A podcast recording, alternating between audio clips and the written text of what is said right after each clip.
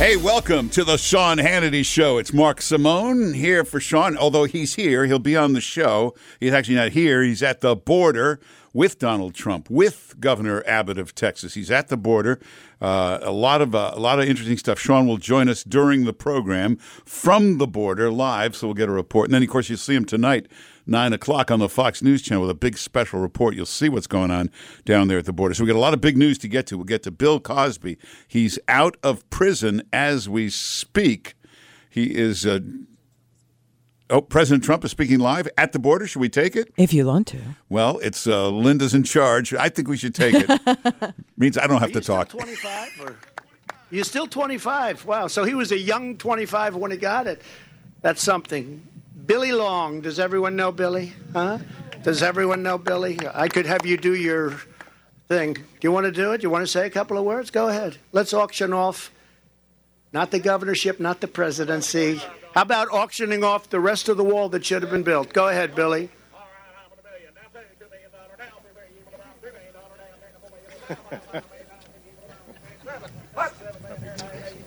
Gotta love when they mic, mic those questions, Mark. Isn't that helpful for live radio?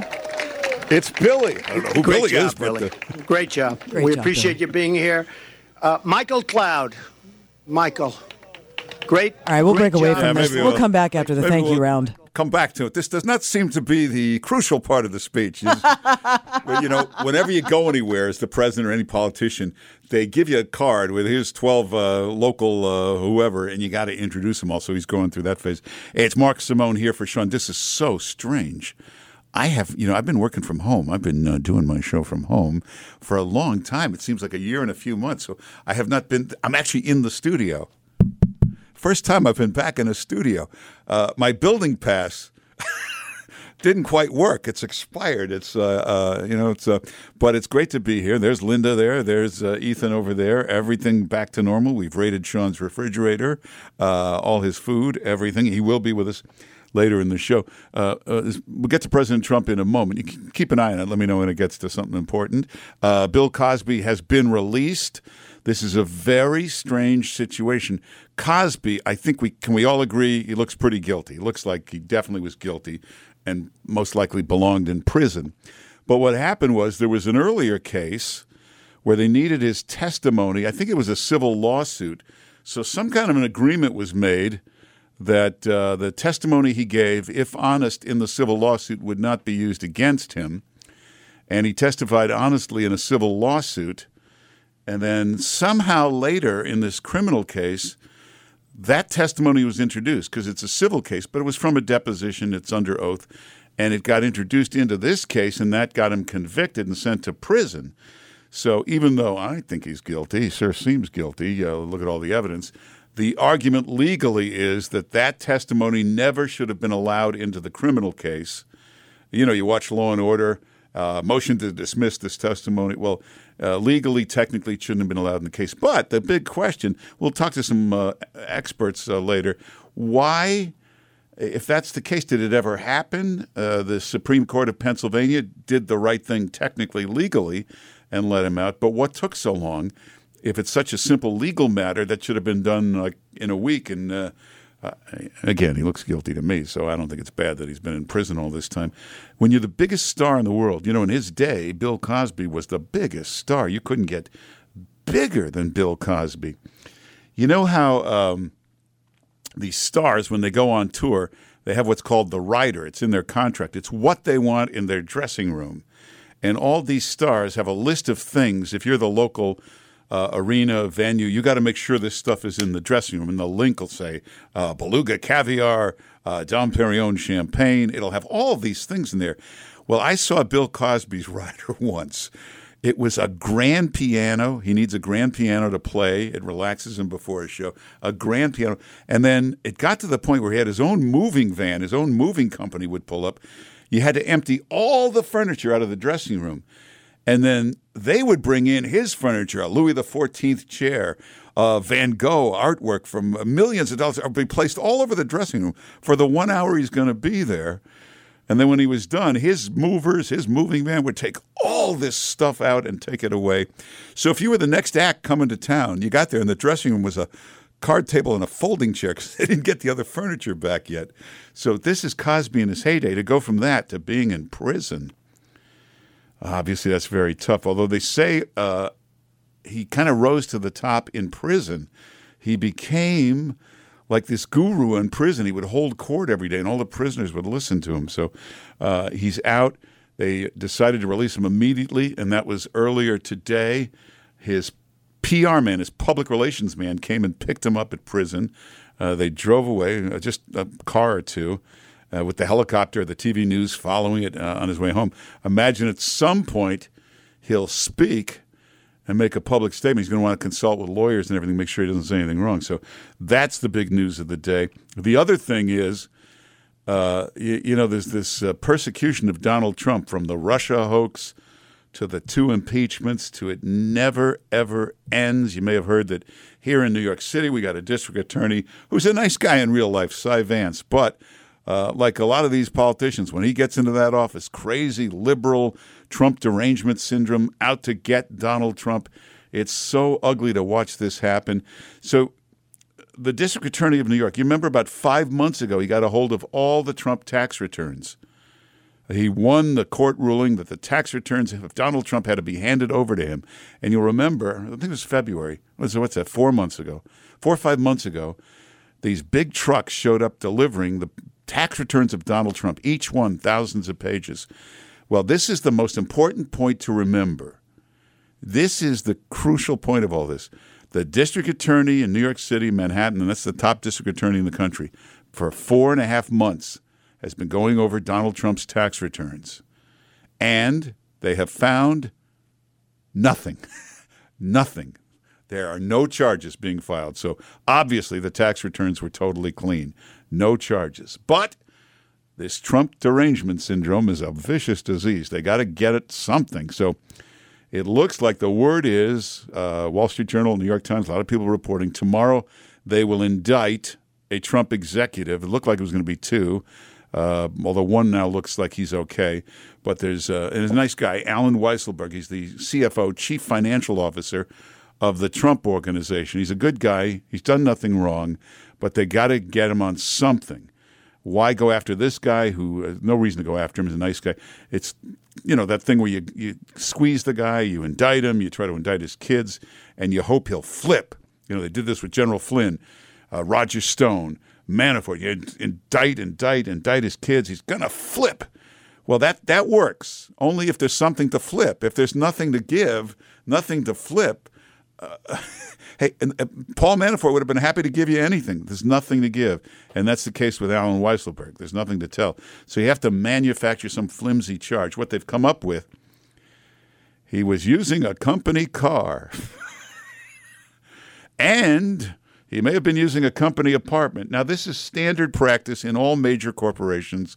If you're one of the top guys, CFO, CEO, use a company car. Let me point out this district attorney has a government car and a driver. uh, I guess he puts that on his income tax that he has a government car and a driver. Uh, in fact, all these uh, New York City politicians got government cars and drivers day and night.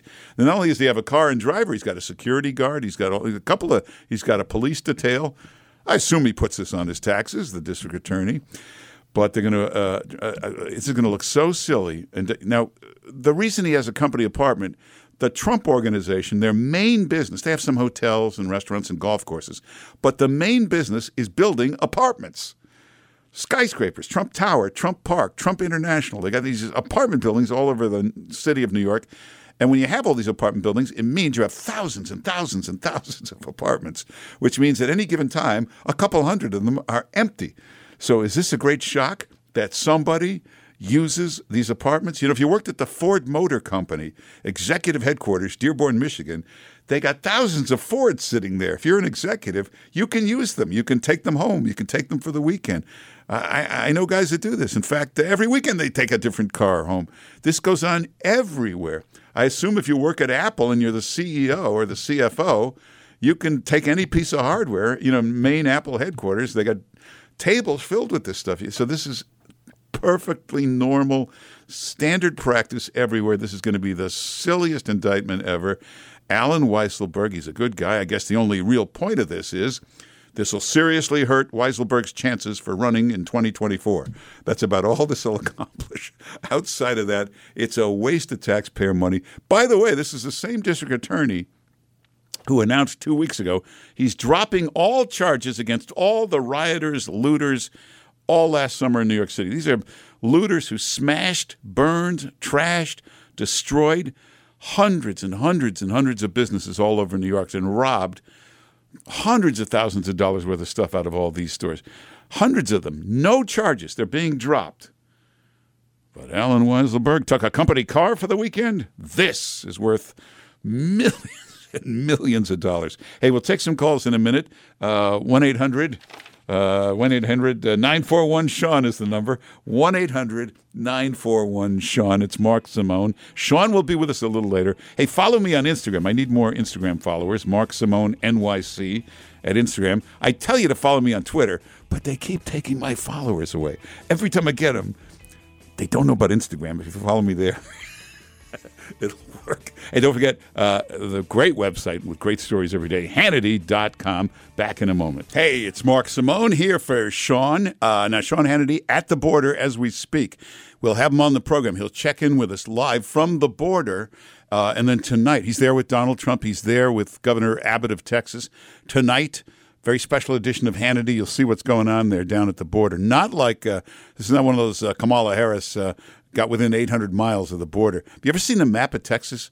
It's the Rio Grande Valley where the problem is. Look at a map of Texas where the Rio Grande Valley is, and then look at where El Paso is. It's 800 miles.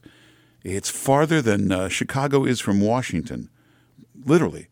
So it's amazing how far away she got from the border. But you'll see the real deal tonight. Let's take some calls. Let's go to uh, Herb, who's calling from Virginia. Herb, how you doing? Welcome to the Sean Hannity Show. You're Sean's place. Uh, as a 27 year veteran, I'm really concerned about the objective of our senior military. Our flag officers seem to get lost in this critical race theory and woke stuff when they forget their primary mission is to defeat the enemy and what they're doing to infect our service members with this cancer just is blowing my mind. Were you a drill sergeant? I could have been, but no. Yeah, boy, I would listen to you. you sound authoritative, boy. Uh, listen to the way this guy sounds so authoritative. Didn't you hear that General Milley? yeah, well, General Milley said the other day, I want to understand this white rage. Well, white rage sure wasn't like Black Lives Matter and Antifa, who were engaged in burning, pillaging, throwing rocks and stuff at, at police officers, etc uh, our senior military leadership needs to shape up and keep their focus on the real objective because you know the Russian and Chinese military leaders got to be laughing their rear ends off. Yeah. All right, Herb. Good call. Thanks for calling. Let me defend uh, General Milley. Uh, you see, when you're uh, what is his actual term? Joint Chiefs of whatever the hell he is.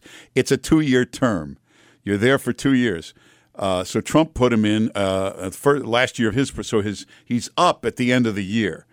Now you've seen this General Milley not the most impressive guy. So, and uh, he was with Trump for a year. So the Biden people, uh, first thing they think is toss out these Trump guys. And uh, if you look at Milley and you meet with Milley and talk to Milley, again, uh, not that impressive. And I don't think he's fighting off lucrative job offers as we speak. So I think he knows he's on the way out. And that's the reason he's doing all this woke stuff and making these crazy statements about uh, white supremacy or whatever the hell he was talking. He's trying. He's begging to stay. He's like yelling to the Obama people, "I'm a crazy woke progressive. Don't fire me." Because when you look at a guy like that with that uniform and all the fruit salad all over, you don't think woke. Uh, so he's trying to act as woke as possible. This is what happens with these swamp people. They get so desperate to stay in the swamp. Let's go to uh, Jason, Laguna Beach, California. How you doing, Jason? Good. Thank you for taking my call, Mark. Uh, I want to share something that stuck with me. Um, I heard somebody on the radio the other day say, I, I didn't get to choose what race I was born.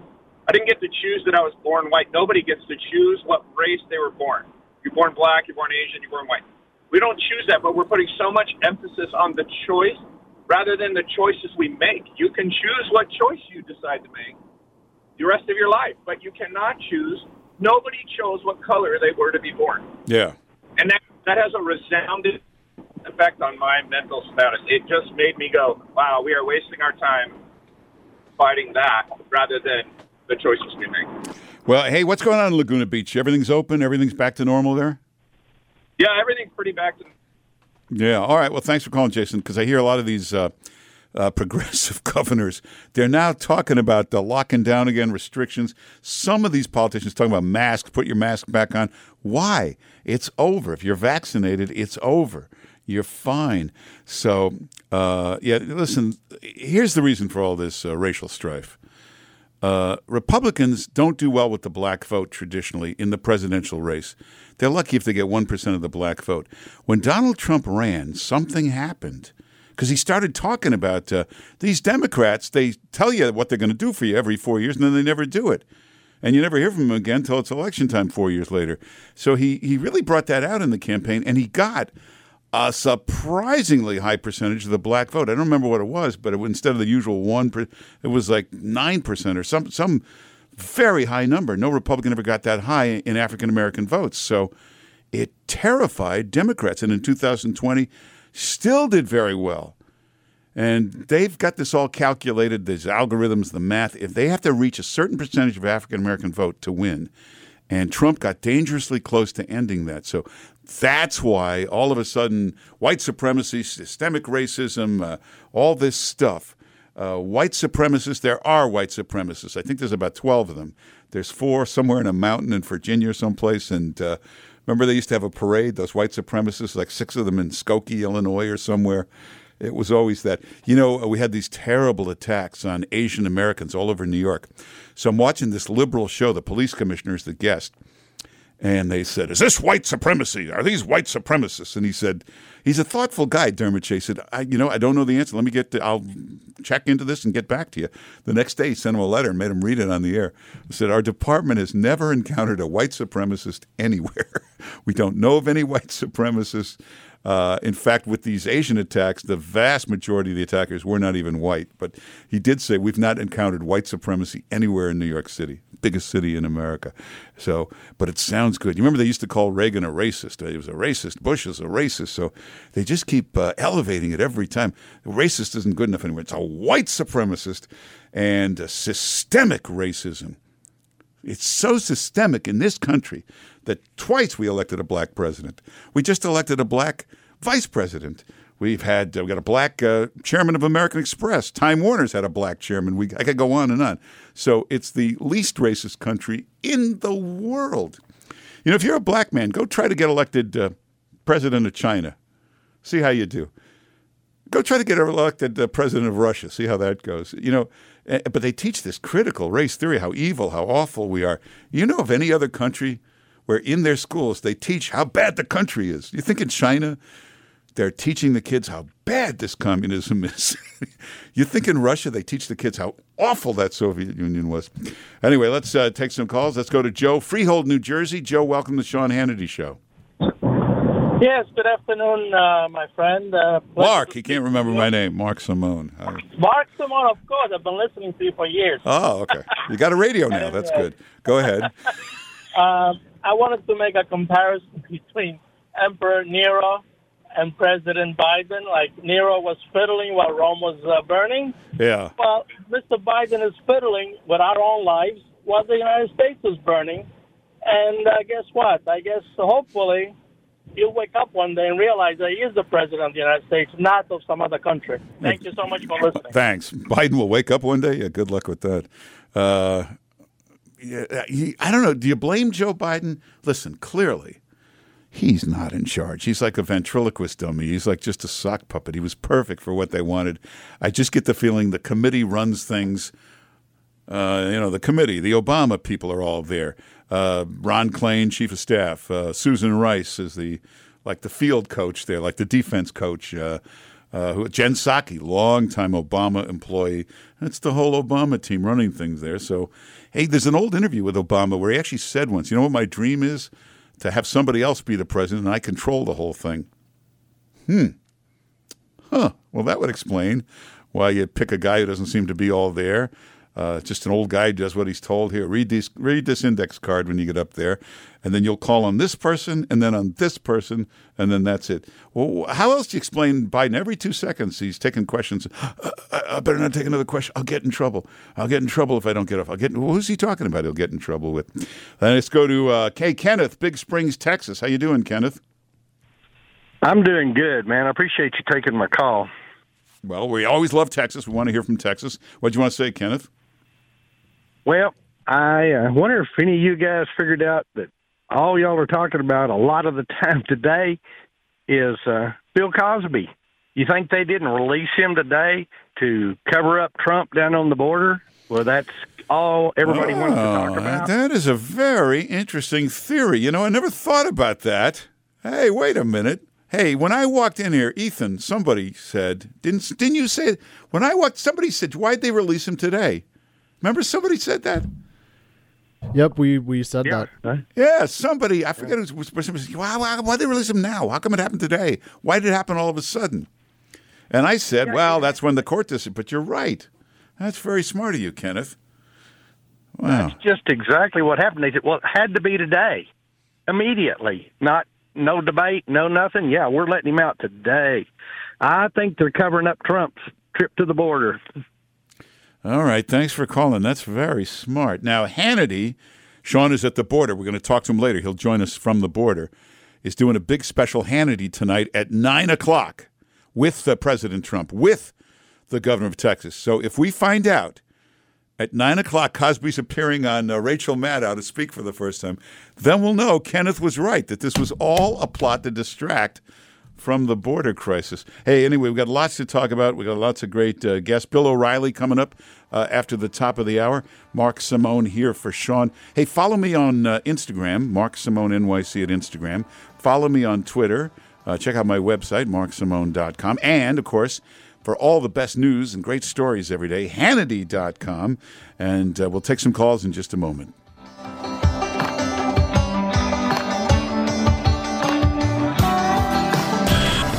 IRS scandal and the NSA atrocities convince you? You need a watchdog on Washington with insider sources. You need Hannity every day.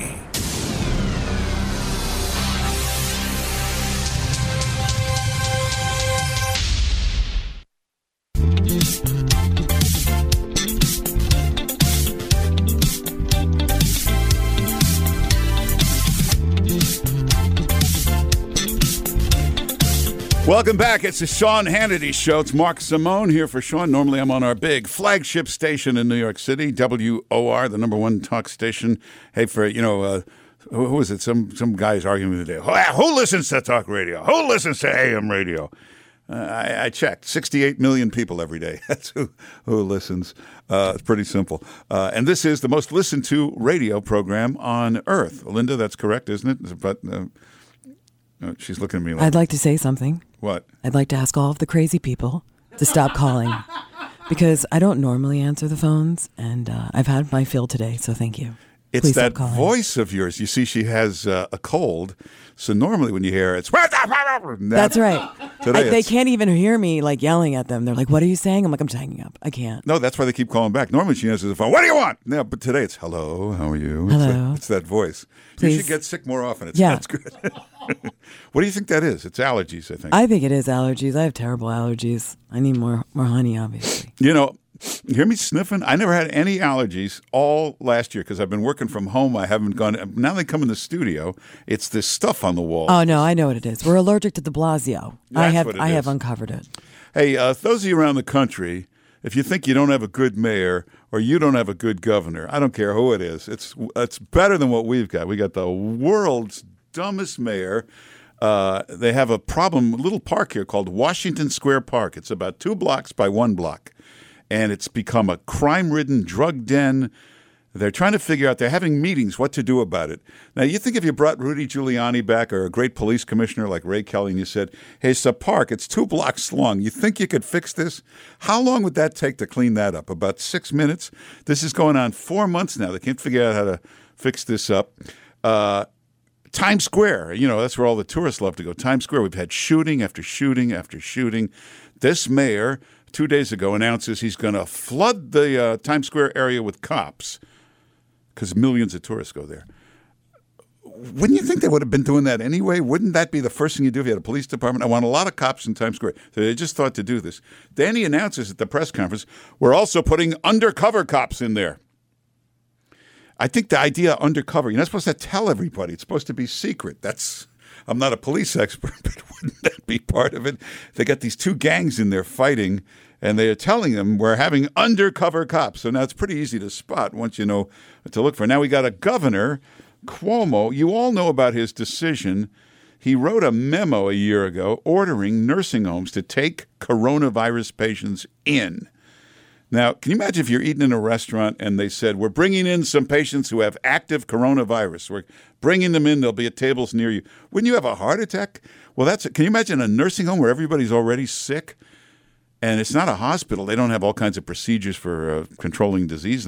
It's a nursing home, and he sends thousands and thousands of coronavirus patients in there, kills 15,000 people. This is the same governor that signed a bill uh, releasing all prisoners, no bail. You're released back onto the street. We got. Do you see these uh, the shootings and all this stuff? Every one of these guys, they find out he's been arrested 20 times, let out immediately with this no bail. This is Cuomo in action. Not to mention the defund the police and all this other stuff. But we're going to get somebody new as a mayor. We're having an election, and the good news is we had the election last week, and they announced. Uh, we we can't tell you the winner. Well, uh, three weeks we'll get back to you. Three weeks. So they give us an update yesterday of the numbers, and everybody looks and says, wait a minute, this is 150,000 more people voting than you said. Oh. Uh, then they announce a correction. These are test ballots. We uh, accidentally counted them. Test ballots? Would have 150,000 tests? So you talk about election fraud in uh, 2020, you're immediately thrown off Twitter and arrested. But uh, every Democrat now is screaming election fraud here in New York City, so you can't win. Uh, hey, we got a lot to get to. Bill O'Reilly will be with us uh, in the next hour. Top of the hour, Bill O'Reilly coming up. Sean Hannity uh, uh, will be with us. He'll be live from the border. He's at the border with Donald Trump, with the governor of Texas. So we'll talk to Sean. He'll give us a full report from the border. Don't forget, watch Hannity tonight. Big show, 9 o'clock on the Fox News channel from the border.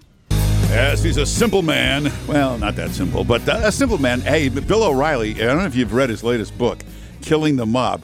This is the best book in the killing series. Besides all the famous mob names, you will not believe the celebrities that turn up in this book. Killing the Mob, it's the new Bill O'Reilly book, and uh, uh, of course, he's going to be going on tour with Donald Trump later this year. Everything's at BillO'Reilly.com.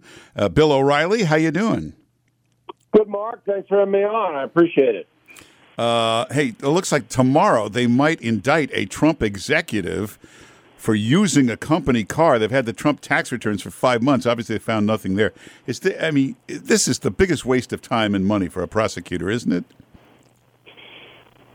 Well, I think it's a political prosecution uh, that could really come back and hurt Cy Vance, uh, the Manhattan DA. Yeah if this is all it is, uh, the use of an automobile, and you're using taxpayer money, New York State taxpayer money, to uh, chase down an executive for what three years now? I think it's going on for three years, and this is what you got.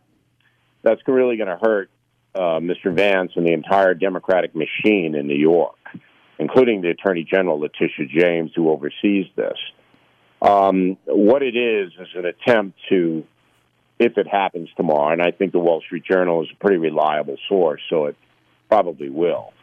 It's an attempt to shake down this guy Weisberg, uh, the executive that worked for Trump, to turn on Trump himself. That's how this stuff usually goes. You get, we'll cut a deal with you.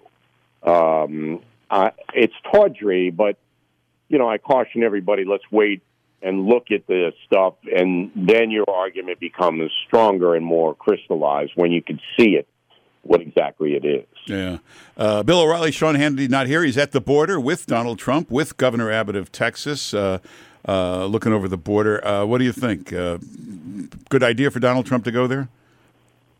I, I don't mind the border thing. As I say on my TV broadcast on the No, the no Spin News on BillO'Reilly.com tonight, I, I think that Donald Trump, uh, who I know wants to run for president again because he told me, um, something like this gets him a lot of attention, and he's blacked out from social media. So this is a positive for him because it is a catastrophe.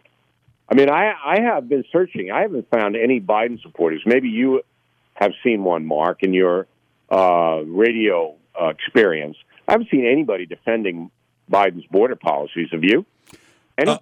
Uh, no, it's more just denial. They tell you everything is fine and uh, nothing's wrong. Yeah, it's a blackout denial. But even on MSNBC, which is the craziest left network, not only in America but in the world, and that's NBC News. They should be very proud. Um, even there, it's basically well, uh, he's doing a he's a humanitarian guy. Joe Joe's a kind man. That's so he's letting millions and millions of people in the United States who really don't have any right to be here, but but it's it's kind, so it's okay. That's about the strongest argument they can muster over this insane open border policy that's not kind because it hurts uh, almost every American, including uh, law enforcement, which is to deal with all the narcotics coming into the country as well as the migrants. So Biden uh, has really screwed this up, and Trump is smart to highlight that. However, I think there's a presidential campaign already underway, and I, I think that's too early for Donald Trump. You know, one of the reasons I put together the tour with him, it's a history tour, not a rally. There's not going to be any rallying going on. All right, it's like, okay, you were there for four years. Here's the problem. How did you solve it or not solve it? That's what the show is. And I told him in trying to convince him to do it, this will be good should you decide to run for president again because you'll have stuff on the record that nobody knows about because it wasn't reported by the corrupt press. So this is why you should do it.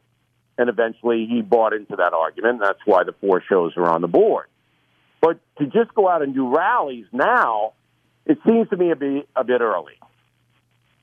Hey, uh, you know, Bill O'Reilly and Donald Trump will be on tour in the fall. If you go to BillO'Reilly.com, you can buy tickets. First uh, couple uh, nights are in Florida, and these are big venues, uh, and it'll be quite a night with uh, Bill O'Reilly and Donald Trump. But that means you had to sit down and negotiate with him about money, about other things. What is he like at the negotiating table? Is he even more impressive than you thought he'd be as a negotiator? Uh, I don't know if the word impressive is what I'm going to throw around. He's a tough guy. Yeah. But I'm a tough guy. Yeah. So it's, it's two tough guys. It's my production company. I have the best production company, I think, in the world. Um, uh, we are very professional, very precise. Nothing is left to chance. Security is dealt with. Arenas are dealt with. We're above being honest. We, we're generous, and there are not too many companies that are generous. We're honest and generous. So I, I made Donald Trump an offer he couldn't refuse. Um, thank you. Thank you very much.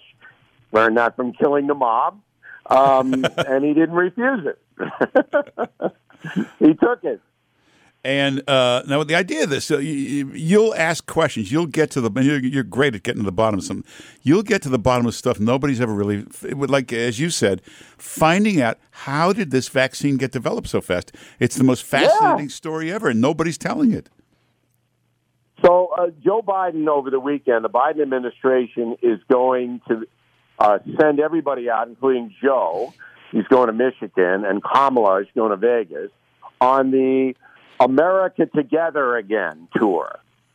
It's kind of like the Turtles Happy Together Again tour, I guess. It's the same concept. It's going to be a whole bunch of groups, and they're all going to sing Happy Together. Anyway, this is about the COVID vaccine and how successful it's been here in the United States while Canada and Europe and every other country in the world remains locked down because they don't have it. So Biden's trying to take credit for it, but it came under Trump. But nobody really knows how that happened. And that's my headline of this tour. That's why I'm doing the tour. And so people will know. So then in 2024, when you have another presidential election, you'll actually know what happened during the Republican administration. And nobody knows now.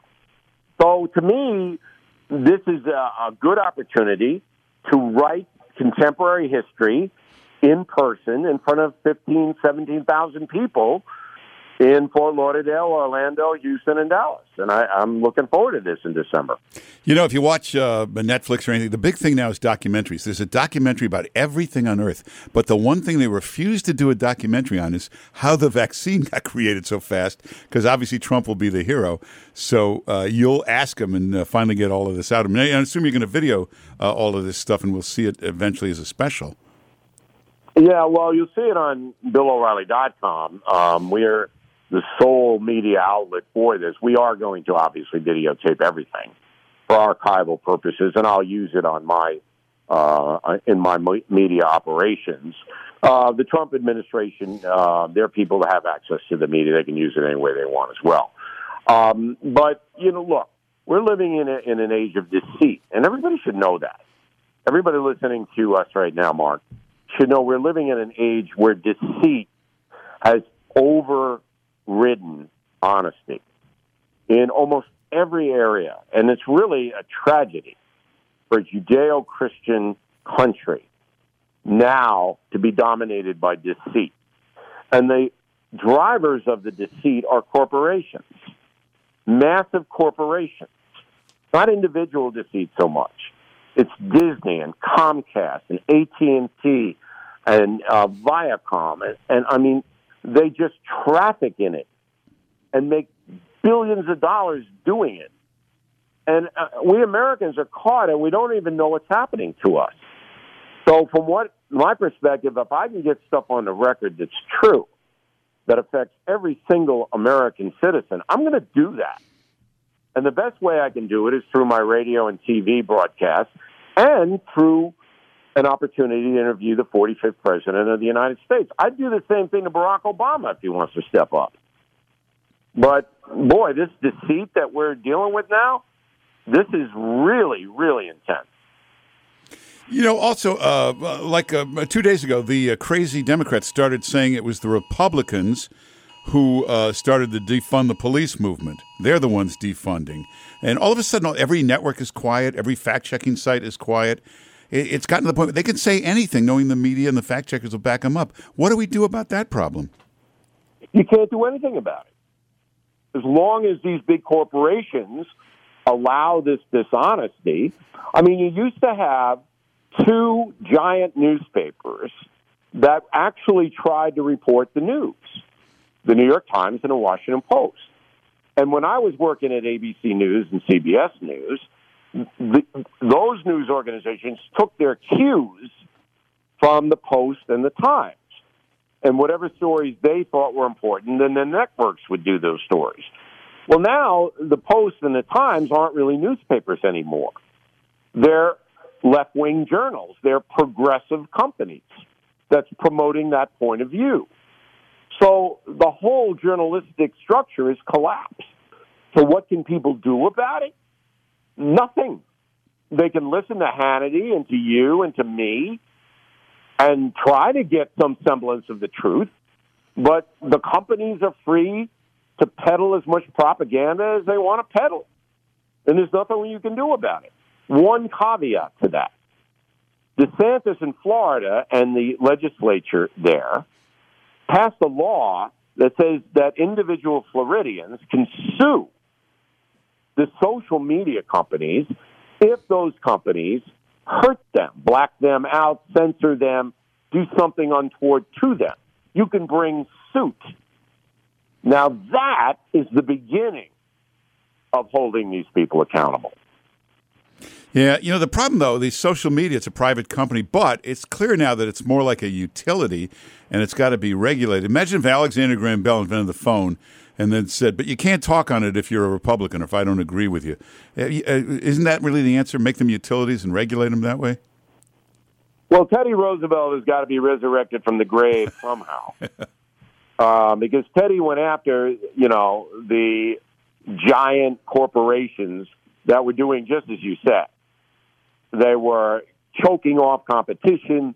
They were censoring people they didn't like and this was the beginning of the 20th century. And Teddy went in and just blasted them. That's got to happen in the next Republican administration. It's not going to happen under the Democrats because the Democrats are benefiting from this. But the Republicans, if they take the House and the Senate and get a, a, a president, they could do heavy damage to not only the social media companies, but the broadcast media companies. They could do pass laws that would punish them if they are dishonest and make money trafficking in dishonest policies. Hmm. Hey, I don't know if anybody can answer this. Maybe you can. Uh, like, yeah, I can see everybody's a liberal in the tech companies. They're 24 years old, but in the media, at CBS, at ABC, they, why is everybody a liberal? Why has it always been that way? What causes that? Oh, I can answer it because I've worked in all of them. All right, I've worked at CBS, local and national, ABC National, Fox News National.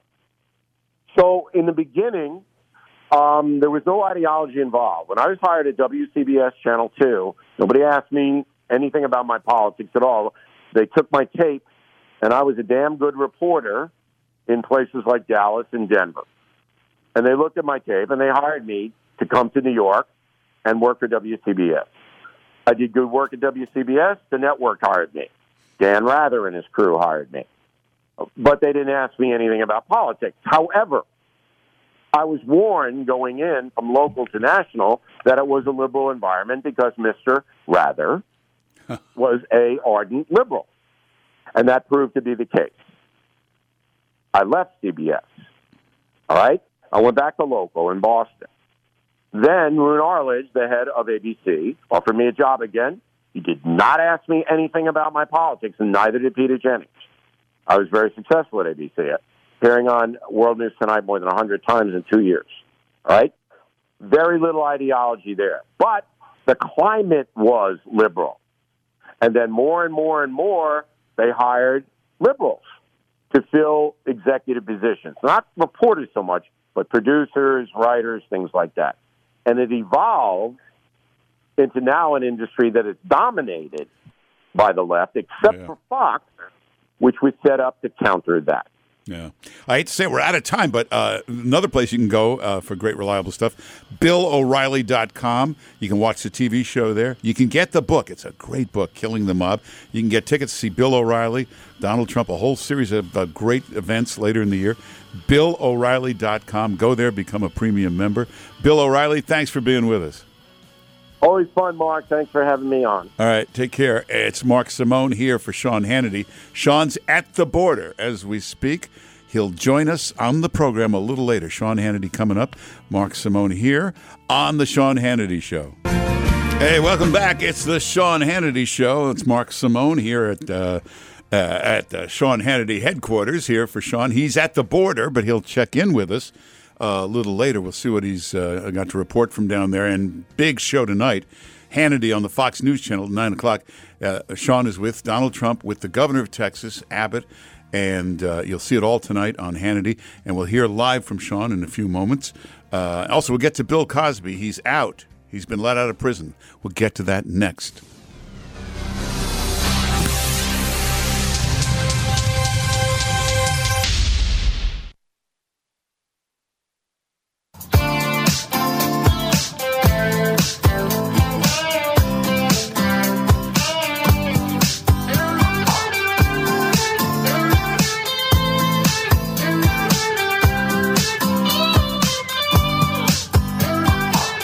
9 p.m., do you know where your president is? I don't know. Yep, he's sound asleep in his bed with not a care in the world. Must be nice, Joe. The rest of us will keep working. You're on the Sean Hannity Show.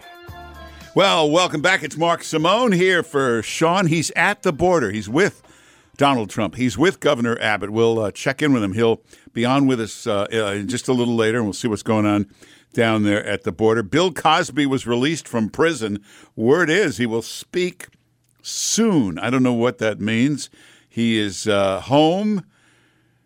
You ever meet his wife, Camille? Uh, about an hour. I think he's going to ask to go back to prison. after She's a tough woman. But anyway, with us is uh, a great uh, legal expert, uh, the great attorney David Schoen, uh, who's uh, always, always great at analyzing this stuff. David Schoen, how you doing? Fine, thank you. How are you? Very good. Uh, uh, explain how this guy all of a sudden is out of jail. This is, seems to us very unexpected. Yeah, it is. It's really unexpected. It's an extraordinary decision, which easily could have gone the other way. But it's such a strong statement on the sanctity of the right to due process.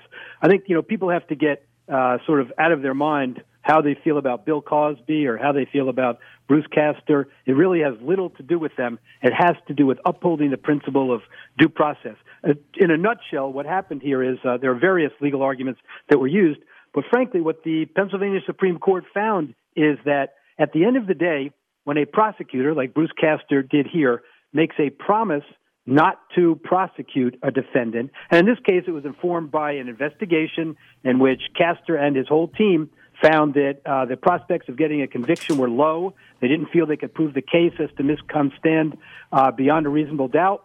Based on that, they felt that they should not prosecute, but Castor uh, decided to very specifically uh, d- decline to prosecute with the agreement that uh, the civil suits against Cosby would go forward, and Cosby would not be able to invoke his Fifth Amendment right against uh, providing inculpatory testimony against himself. You know, couldn't.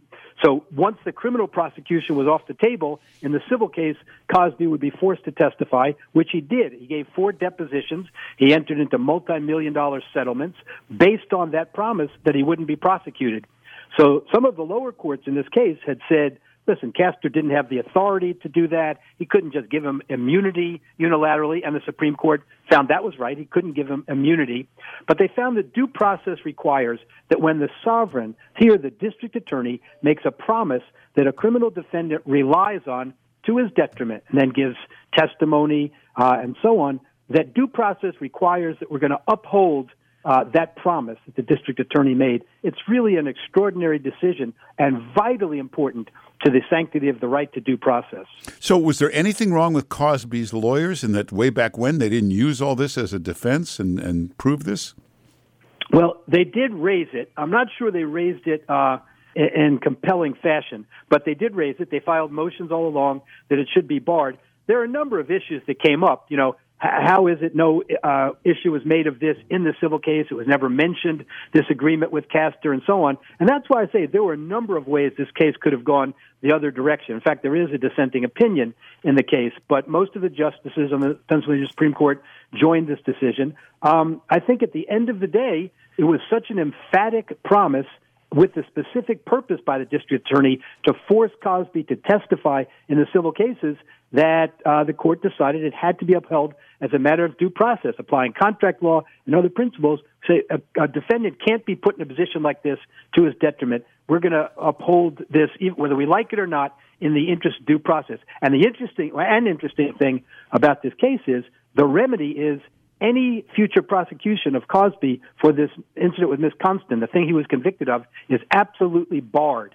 One suggestion was that they not use the deposition testimony like they did in this case. They said absolutely not. He was put in a completely different position once Castor made the agreement. You may not try him for this crime. Wow. Uh, but David Schoen, somebody made a mistake. What about the judge of the criminal trial? Shouldn't he have recognized this problem? Yeah, well, you know, he, he went the other direction. And, and the Pennsylvania Supreme Court was bound by his fact findings. What he said was, listen, Castor didn't have the authority to give him immunity, and that's what you're really asking us to give you, Mr. Cosby, immunity from prosecution. They said that Castor's testimony, Castor, Castor testified that he did intend that uh, Cosby should never be prosecuted for this crime, but they found his testimony to be inconsistent. He had one line in which there was a suggestion that he didn't mean it would be barred forever, and one point he said he meant transactional immunity. Another point, use and derivative use immunity. These are just technical terms on how broad the immunity is. And so this, this uh, trial court and even an intermediate appellate court said, you know, under these circumstances, there was no legal immunity. They had no right to rely yes, on that, and there, there wasn't even an agreement here. Uh, hey, uh, David Schoen, you make this sound so simple. So why didn't a court figure this out one week into his jail sentence and let him out? Yeah, well, that's that's a real question. I mean, he served two years now. Um, you know, listen, people feel very strongly about this case one way or another, but I, I suggest, and I'm sure your show's point is, it's the rule of law that carries the day here. It should have been uh, recognized. David, earlier. hang on one second. I think we have Bill Cosby live. Wow. He's actually speaking. Bill Cosby in front of his house right now. along with so many other great names like Dick Gregory. This is ah, his James spokesman talking, and Cosby standing right behind him, who's eyes being closed. Watched by the FBI every day, be raping and drugging women in the 60s and 70s, especially a black man.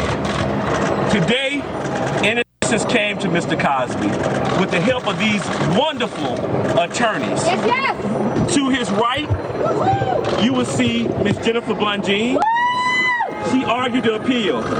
To my left, you see Brian Perry. Yes. To Brian's left, Ashley. Ashley Cohen. Ashley Cohen. And then you have Haley Coolbaugh. Haley Cool. These are women and men They kicked ass. who, who from all walks of life. As I said earlier, James Brown made a song. It's a man's world, but it would be nothing without a woman and girl. Mrs. Cosby was that woman. For 57 years, the queen, the matriarch of the Cosby family, who fought for his vindication, who said he would be vindicated. And today, on this hot day, this is a hot verdict for us that we will forever cherish because we got one of the greatest or the greatest entertainer alive today. Mr. Bill Cosby, this great American citizen, this American treasure, this icon with us today. I'm going to allow, Miss Bonjean to say a few words. Miss Bonjean? Yes, um, obviously we are thrilled to have Mr. Cosby home. Uh, he served three years of an unjust sentence. Too long, too long. He did it with dignity and principle, and he was a mentor to other inmates. He was really, as I say, doing the time. The time was not doing him. He's a classy man. And I want to say this about the Pennsylvania Supreme Court. They demonstrated that they were impervious to the court of public opinion, which, frankly, the lower courts were not. Mr. Cosby, we, we knew all along he never should have been prosecuted for this. He had every right to rely on the prosecutor's word. And they pulled the rug out from underneath him because of politics, because of the court of public opinion, and that is not how our system should operate. When that happens, there cannot be a just sentence. And if there had been a just verdict and a just sentence, we wouldn't be here fighting. But there was not a just sentence and a not a just verdict. And uh, I think it's really important that we keep our eye on the ball, that our Constitution is sacred, and that we need to uphold it at all times. And I'm glad that the Pennsylvania Supreme Court saw it the way we did. Brian Perry. Uh, I'm very proud of the team that we put together. Uh, very proud to be part of this case. Uh, we always thought that eventually this is where it would end up. Mr. Cosby and I had many, many talks over the last couple of years. I predicted it, and we're here. It's a good day for the Cosby family. Mr. Cosby, how does it feel to be home? Well, he is extremely happy to be home. He looks forward to reuniting with his wife and his children. And obviously, this has been a hard three years for this entire family. And uh, it's it's really a blessing for him. And um, he's, he's, he says, you know, his heart is just beating really fast, and he's happy to be here. and, and we have Ashley here who worked on the case. Ashley, say a few words. Ashley Cohen. Um, I'm just honored to be part of such an amazing team. These lawyers did an incredible, incredible job, and I'm so thankful to be a part of it and to help Mr. Cosby. And I'm just proud to be here and watch him get released.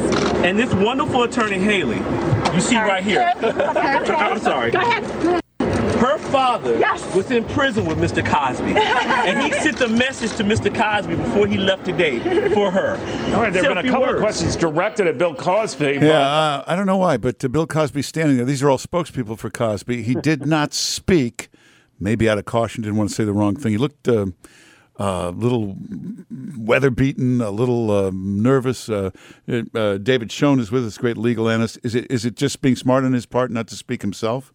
Let the lawyers Probably do. so. Uh, uh, Probably so. Listen, I hate to put a damper on their victory party because they're clearly all elated that he's out. But let's make one thing very clear. There is nothing in this opinion that's in any way a redemption of Mr. Cosby's conduct or his character. Um, listen, I loved him when he was on TV too. But if you read the opinion, it goes in detail through the very sordid and checkered history that was testified to during the trial. This is a decision on the law. It's a tremendously important decision upholding the principle of due process. It could have gone the other way. It's a very strong decision on due process, but it in no way suggests Mr. Cosby, you know, didn't do what he was accused of. However, under the under our system of laws, he is 100% innocent today. Hmm.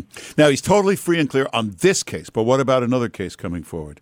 Uh, they could bring it. Uh, listen, they, the other issue in this case that they didn't have to address was the use of other witness testimony. They had they brought in witnesses in this case from 15, 20 plus years earlier to try to under this theory that you know the law under the laws of evidence uh, we don't allow prior bad act conduct to try to prove guilt in the instant case, but there are exceptions to it. One of those exceptions, if you could prove it as part of a common scheme or plan, and they prov- they allowed it in in this case under that theory and the idea that the absence of any mistake or accident. Those are the legal theories uh, under the evidentiary rules. Um, but it's a real question, and it's a real question of fundamental fairness to require someone to defend against those kinds of very, very inflammatory accusations 15, 20 or more years after the fact. That's the trend now. Many states have changed their laws to eliminate any statute of limitations, and it allows some of the testimony, even charges, to be brought many, many, many years afterwards. There's a debate. It's a fair debate about whether that's fair. Yeah, uh, Cosby is leaving the uh, microphone. You know, uh, he, he looks much, much older, skinny.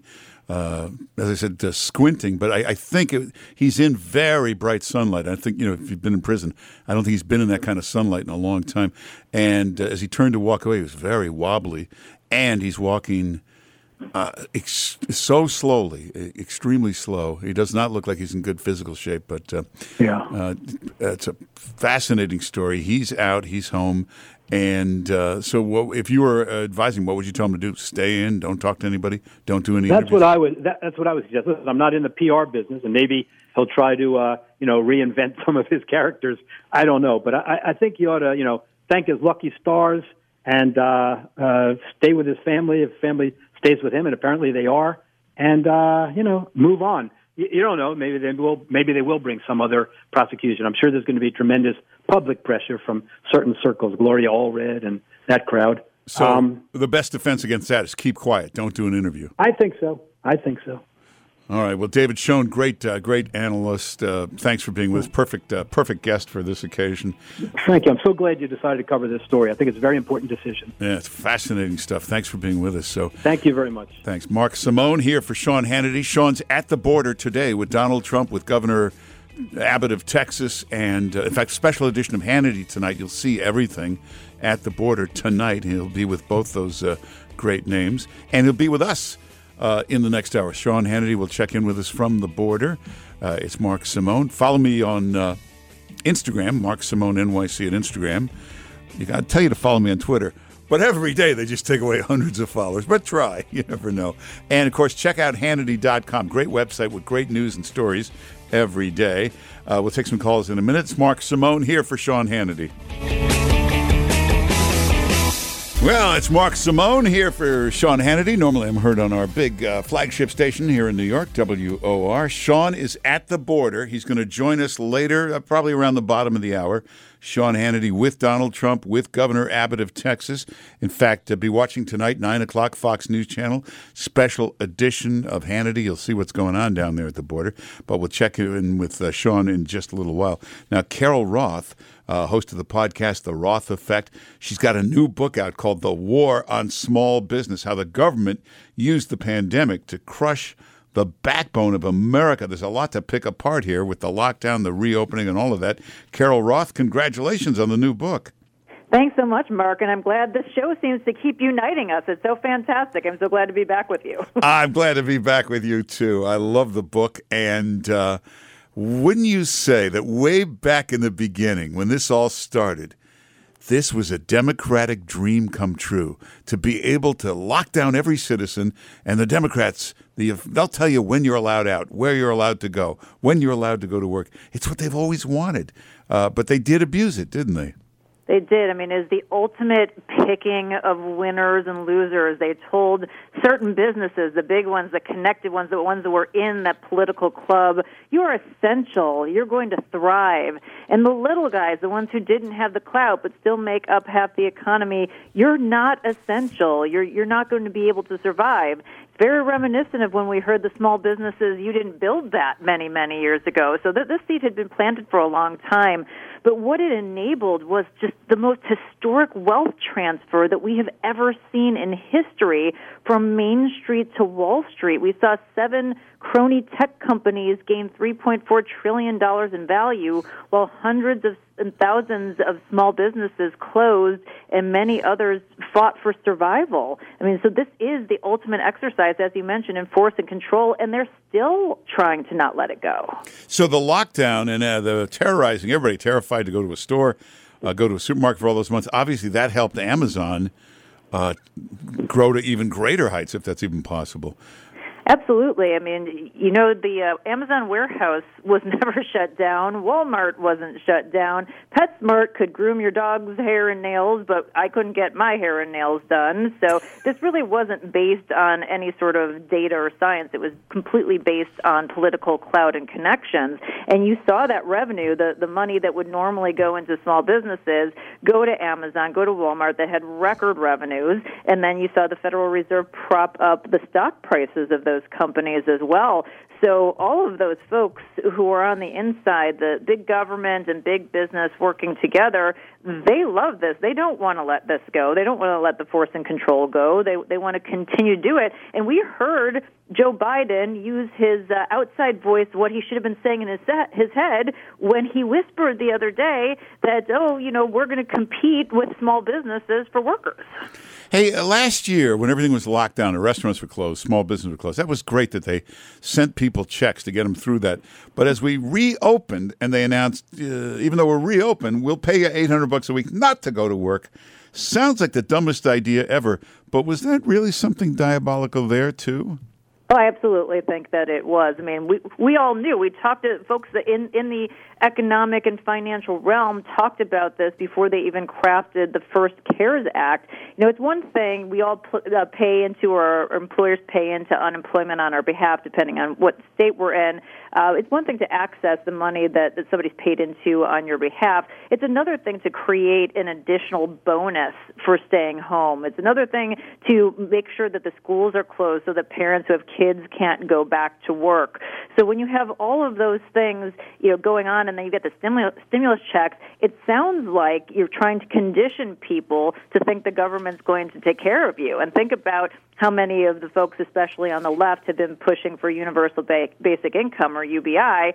This is conditioning people instead of, of, of trying to create wealth by own, owning a business. It's saying, oh no, that's risky. Come onto the government dole and we'll take care of you. And I think that's intentional. They're trying to consolidate power because if you were trying to get people on the government dole and you were trying to kill small business, Mark, I mean, would you have done anything differently than what was done over the last 15 months? Huh. Boy, you know, you watch these people, Biden, uh, Kamala Harris, uh, all these times, they look so dopey, but they are playing four dimensional chess with us, aren't they? I don't think it's actually you know Joe Biden. I, I unfortunately, uh, and I feel actually badly for Joe Biden because I don't think he has the mental cognition. I think that there's somebody uh, in a group of people who are behind the scenes who've been you know in the government for a long time, working with big business um, to try to consolidate this power. And we saw that at historical levels in 2020. They didn't let that crisis go to waste. So it's not necessarily the the people who are the the face of the operation who are making all of these decisions.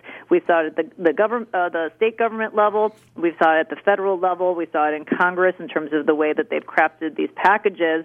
Um, so even though some of the folks don't seem to be very bright, there's at least enough of them that know what needs to be done in order to consolidate power. And unfortunately, we're just not getting enough pushback against that. Hmm.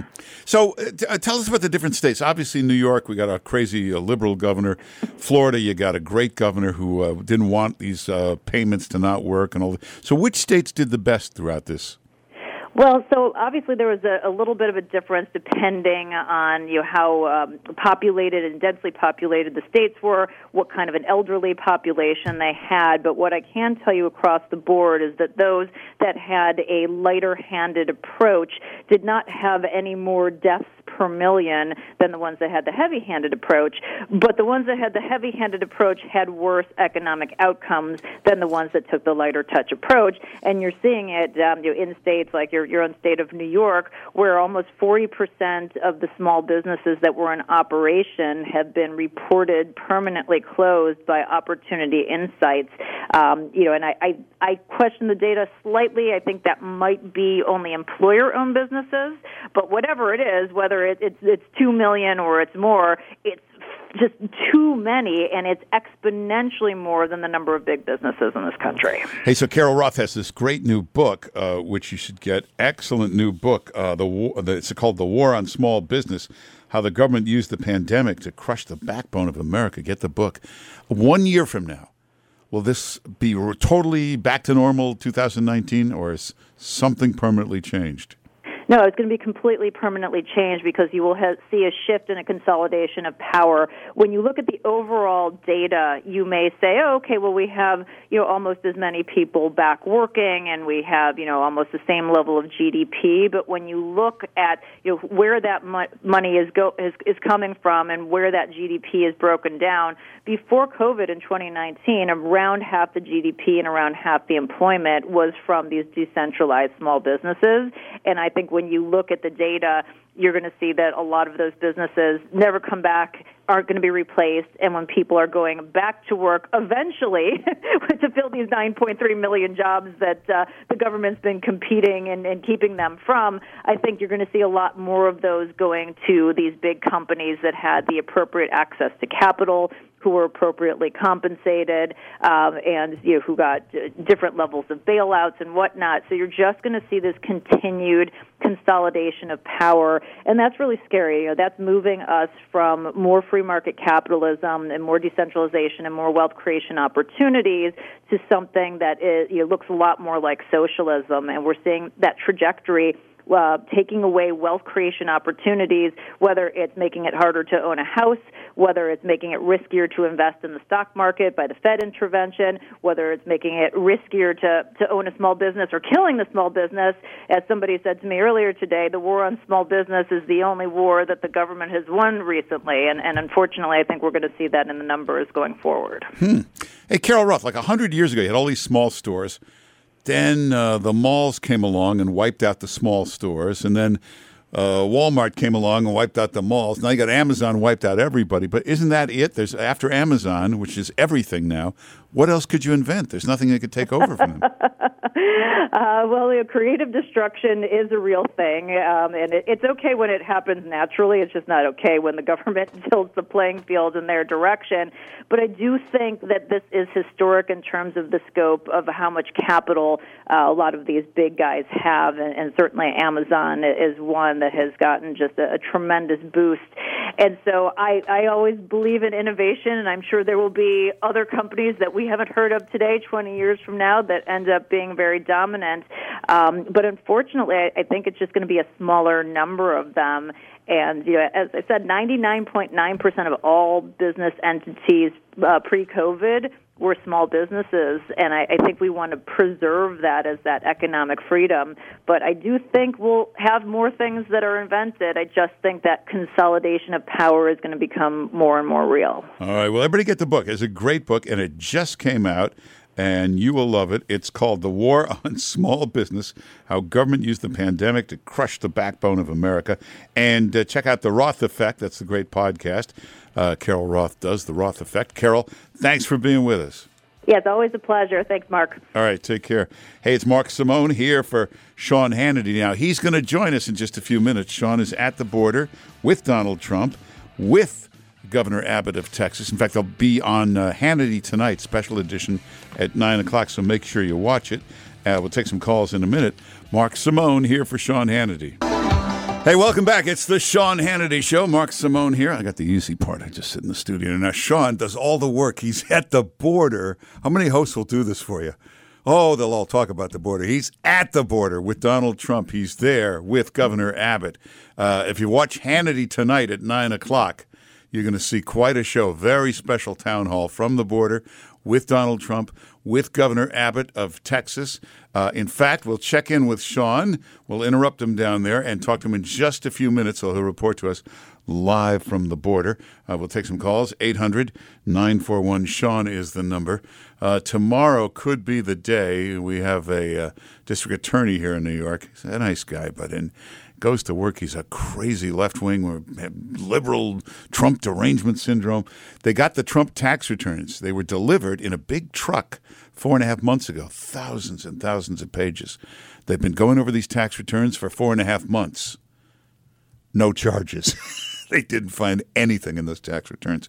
So uh, when prosecutors get desperate, they'll grab somebody, they'll come up with something to indict them, they'll threaten to indict their son you saw that with Michael Flynn. You've seen all these. They do this to flip the guy. Only there's nothing to flip. He's got nothing to give you. They've done this with a nice man. He's the CFO at the Trump Organization, Allen Weisselberg. They've threatened to indict his son. They've investigated everything about this guy. Guess what they found? He used a company car. So I, I'm not kidding. It looks like they may charge him with this tomorrow. He used a company car and he stayed in a company apartment. You ever heard of such a thing? This is a prosecutor, by the way, with a government car and a government driver, a government police detail. It's the silliest thing. Anyway, uh, just watch for that tomorrow. Don't go away. Sean Hannity joins us from the border coming up next on the Sean Hannity Show. Uh, oh, wait, I see 28 12. This is so confusing. I know. You were just testing us. You want to make sure we were paying attention. So confusing. We are watching and listening. Oh, my God. This is so confusing. Yeah, it's 28 15, 37 14. There's clocks counting every. It's like everywhere. It's crazy. Don't blame me. I've been working at home for the last year, doing my show there, and I'm not used to. Oh, this is the first time I've been in a studio for uh, the whole year. I actually came into the studio today. You should have seen the guard. Who the hell are you? Well, I have. You're a host here. I have a card. I got a building pass. They stick it in. Did it work? It hasn't been used in 14 months. Expired. uh, anyway, let's take some calls. Let's go to Dave in Chicago. Dave, how you doing? Yes, good morning, Mark. Good afternoon, Mark. I'm doing very well, thank you. Mark, to touch on your Carol Roth interview, uh, there's a real downward spiral for businesses, especially those that were victims of the looters and the arsonists. I have a couple of quick questions, Go if ahead. please. First of all, will the insurance companies offer coverage knowing that the thugs that did this will not be jailed? And lastly, Mark, what about the businesses that are currently in operation but can't get enough workers due to excessive unemployment and even with huge incentives such as $50 an hour, free iPhones? Thank you. All right, yeah, it's the craziest situation we've ever seen. This same prosecutor going after Allen Weisselberg, he used a company car. Uh, This same prosecutor announced he's not going to prosecute the hundreds and hundreds and hundreds of looters from last summer in New York that destroyed, smashed, burned businesses, took hundreds of thousands of dollars worth of stuff, not being prosecuted, and uh, absolutely ridiculous. Yeah, it's a good question. I don't know if you, you're the insurance company and uh, you see that uh, they're not even going to prosecute these guys. It's absolutely ridiculous. And the idea, you know, if you go around to Manhattan right now, everything is slow. I mean, the restaurants are packed, but the service is slow. They can't get anybody in the kitchen. They can't get any waiters. Uh, Joe Biden paying everybody to stay home, eight hundred dollars every week to stay home. And even if you got a good job in a restaurant, you're making a thousand a week. You know what? Work your tail off for a thousand a week, or stay home for eight hundred uh, everybody's staying home. So it's absolutely crazy. Anyway, don't go anywhere because Sean is going to join us next. He's been at the border all day with Donald Trump, with Governor Abbott of Texas. Very special edition of Hannity coming up tonight, 9 o'clock. Don't miss it on the Fox News Channel. But stay right here, and Sean will join us live from the border coming up next on uh, the Hannity Show. See, I did it again. But where can we find out about you, Mark? What's your handle? Oh, Mark Simone, NYC at Instagram. Follow me there. I would tell you to follow me on Twitter, but they keep taking my followers away every day. But back in a moment on the Sean Hannity Show. Hey, it's Mark Simone here for Sean, although he'll be here in one second. It's a big news day, big edition of Hannity tonight, special town hall on uh, the Fox News uh, channel. It's going to be big at the border with Donald Trump, with Governor Abbott of Texas. Here's President Trump uh, about the real border. We're going over to the border right now, but we're going to the real part of the border where there's real problems, not a part where you look around and you don't see anybody. uh, and uh, we're think. going to admire the wall and how it works because uh, wherever we have the wall, that's what made the big difference. It made tremendous difference. And a lot of people like to say to the media, well, we could immediately, I saw it today, we should immediately go back to the Trump policy. It's not that easy now. It's not that easy.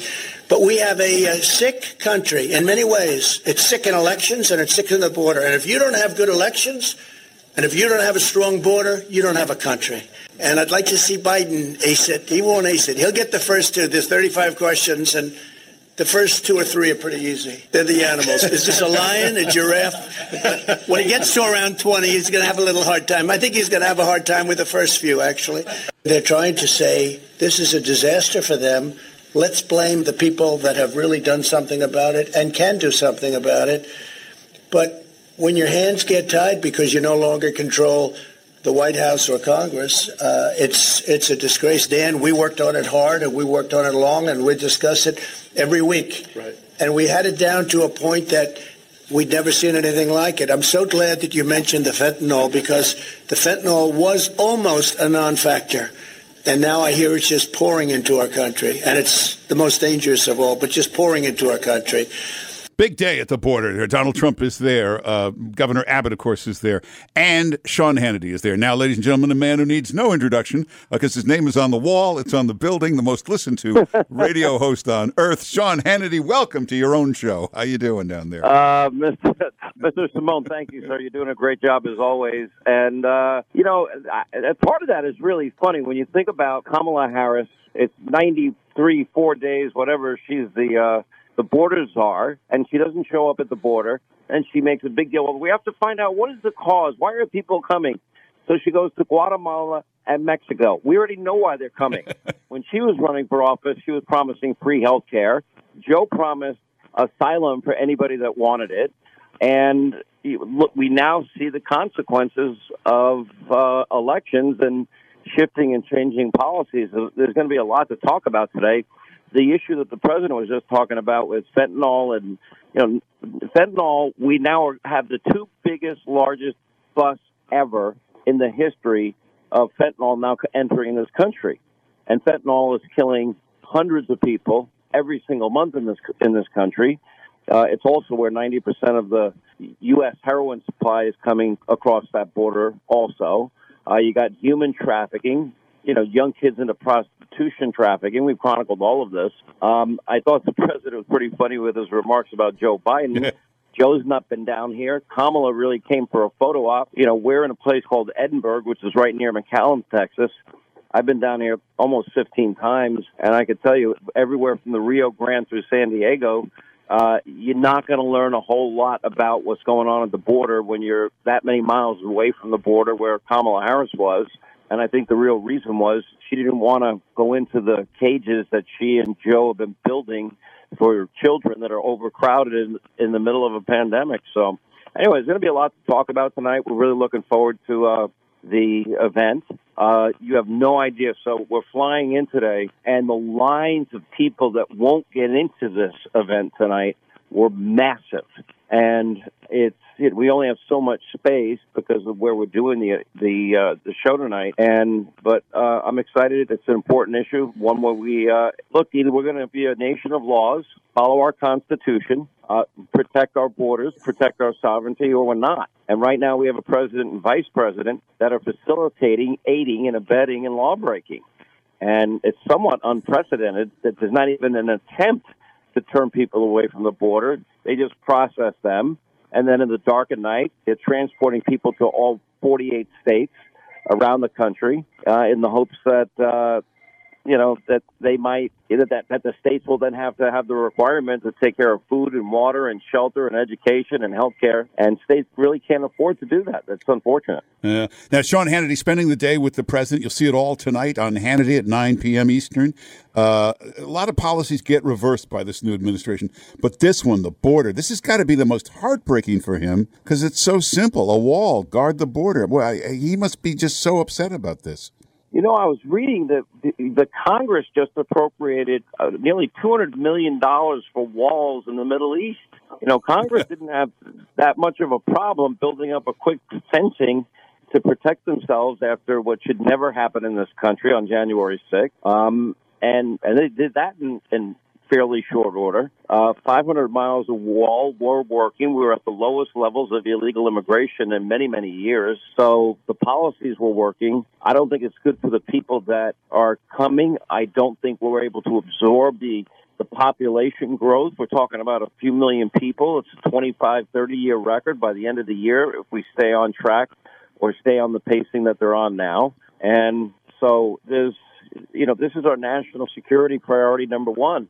The United States has been warned by numerous countries that other groups, those with nefarious intentions, radical associations, that they're blending in with the migrant population as a means of getting into the U.S. What they are coming here for, it's not going to be any good. And from a national security standpoint, it's a bad idea. You know, to me, the, the, I'm a big believer in merit-based immigration. But whatever it is, it's got to be legal immigration. Certainly, I think people should have background checks so we know they don't have radical associations. In an era where we just went through the worst pandemic since 1917 and 18, I think we ought to have some type of health checks of people that come across the border. And the third thing, if you, if you get one of these highly coveted slots to come and be a part of our family, our American family, uh, you ought to be able to show that you're not going to be a burden on the American people financially, and you'll have the means and ability to take care of yourself. So between that and Bill Cosby today, it's been a slow news day for you. Well, uh, that's a strange situation because I understand legally uh, they didn't have the right to throw him in jail. They had promised him they wouldn't use that testimony in this case, and they did. But what took uh, Pennsylvania? What took that court so long to figure that out? I sat in jail for. You know, it, it, it, listen, do I think he's guilty of all of this? In my gut, in my heart, in my mind, yeah, I really do. There's just too many people that the, the testimony was too compelling. Now, a deal was struck with the prior DA, and that deal that he made that he would testify in a civil case, they promised him in return that they wouldn't prosecute him. They made that deal. And and that's what the court pointed out today as they vacated this this guilty verdict in the in the case that took place. It's a you know, are we a nation of laws? If you make a deal with a DA, which is something that goes on every single day of the week, you know, do you abide by the deal or not? I I think on a on from the legal vantage point, they probably did the right thing. You know, I haven't had a chance to read the entire what 78 pages, but I will. And uh, from what I could see, is that that agreement was violated. The court recognized such, and that was the reason for their overturning the conviction or Yeah. vacating it. Things get very strange with these prosecutors. We got a DA here in New York who announced he's not going to prosecute any of the looters, smashers, trashers of all the businesses. But uh, it looks like tomorrow he may try to indict a Trump executive for using a company car. This is a district attorney who has a government car and a driver. It's uh, how yeah, crazy. By the way, how funny isn't that? Isn't that ironic? Look, this is this is so common. Probably almost every company in New York is guilty in some way, shape, manner, or form. Do they pay for their employees' Ubers? Do they give them money for taxi cabs? Do they pay for car services for them? It sounds like it was a company car, maybe a company hotel, and maybe as a gesture of goodwill, college tuition paid for children or grandchildren. That is that is something that is never prosecuted. Even liberal lawyers on liberal networks are rolling their eyes and saying, "That's it. That's all you've got." Because if that standard is now applied to every company, especially in a city as large as New York, probably somebody, some CFO at some company would be guilty as charged. It's it's, it's the kind of thing that usually, if, if you didn't put it down on your tax form, they would say you missed it. You need to put it, need to add it. You're going to pay the tax, and you usually pay a pretty hefty penalty. It's not the kind of thing you say, "Oh, you got a company car and you didn't declare it. You're going to jail." Yeah. While So Sean Hannity's at the at the border, we're here eating everything out of his refrigerator. We're eating all your food. Do we have to declare this? You know, Sean, I, Sean, I got to tell you something. Radio show in America. So, Sean, we miss you, of course, here in New York, but I got to tell you something. So, all day today, we're getting phone calls from our listeners that are just loving that you're there and that you and, and President Trump and Governor Abbott actually went to where the crisis is. But I, I thought it would behoove us to play Biden actually telling these migrants to come to the border. You know, this guy's acting like you know Trump gave him this problem, and we have him on tape telling them to come. Ethan, can you play that? What I would do as president is several more things because things have changed. I would, in fact, make sure that there is, we immediately surge to the border. All those people are seeking asylum. They deserve to be heard. That's who we are. We're a nation that says if you want to flee and you're fleeing oppression, you should come. Linda, you're, by the way, uh, if you get your local honey, that'll probably help with your bad allergies. Oh, thank you. You know, I have heard a great, that. a great, a great witch doctor that I know actually taught me that. I heard she's fabulous. Yeah. She's all booked up though. I can't get an By- appointment by the with way, her. Mark, I'm talking about Linda. Oh no, Hannity, you'll get your voice back if you just take local honey. And didn't you? Did, and what did I do? I sent you a whole kit of allergy honey. You did. You were very. I will I do buy that. you local honey in Pennsylvania, wherever you're hidden in whatever bunker you're living in. That's right. My underground bunker with my underground honey. She sounds much sultrier with that. Uh, I know. I got my Demi Moore voice. You're welcome. All right, co- easy, Mark. Calm No, down. All right. Sleep with, sleep with the windows open. I like that voice. Yeah. So- But think of what Biden just said. there. He goes immediately surge. Come, come and, and get the asylum that we're offering. Uh, Kamala Harris herself is saying, "Yeah, and we provide health care benefits too." And what's so nefarious about this, and this is why I think you've got states like South Dakota and Florida and, and so many others, they're sending law enforcement to states like Texas, where I am, and in Arizona, because they know that Biden and Harris, usually late at night, are transporting illegal illegal immigrants, dropping them off in these states, and then it becomes the state's responsibility to provide food, water, shelter, health care, and education. And that is an enormous cost to them. And and meanwhile, states and state governors, they're not allowed to enforce federal immigration laws. Governor Abbott is not allowed to tell people you must turn back.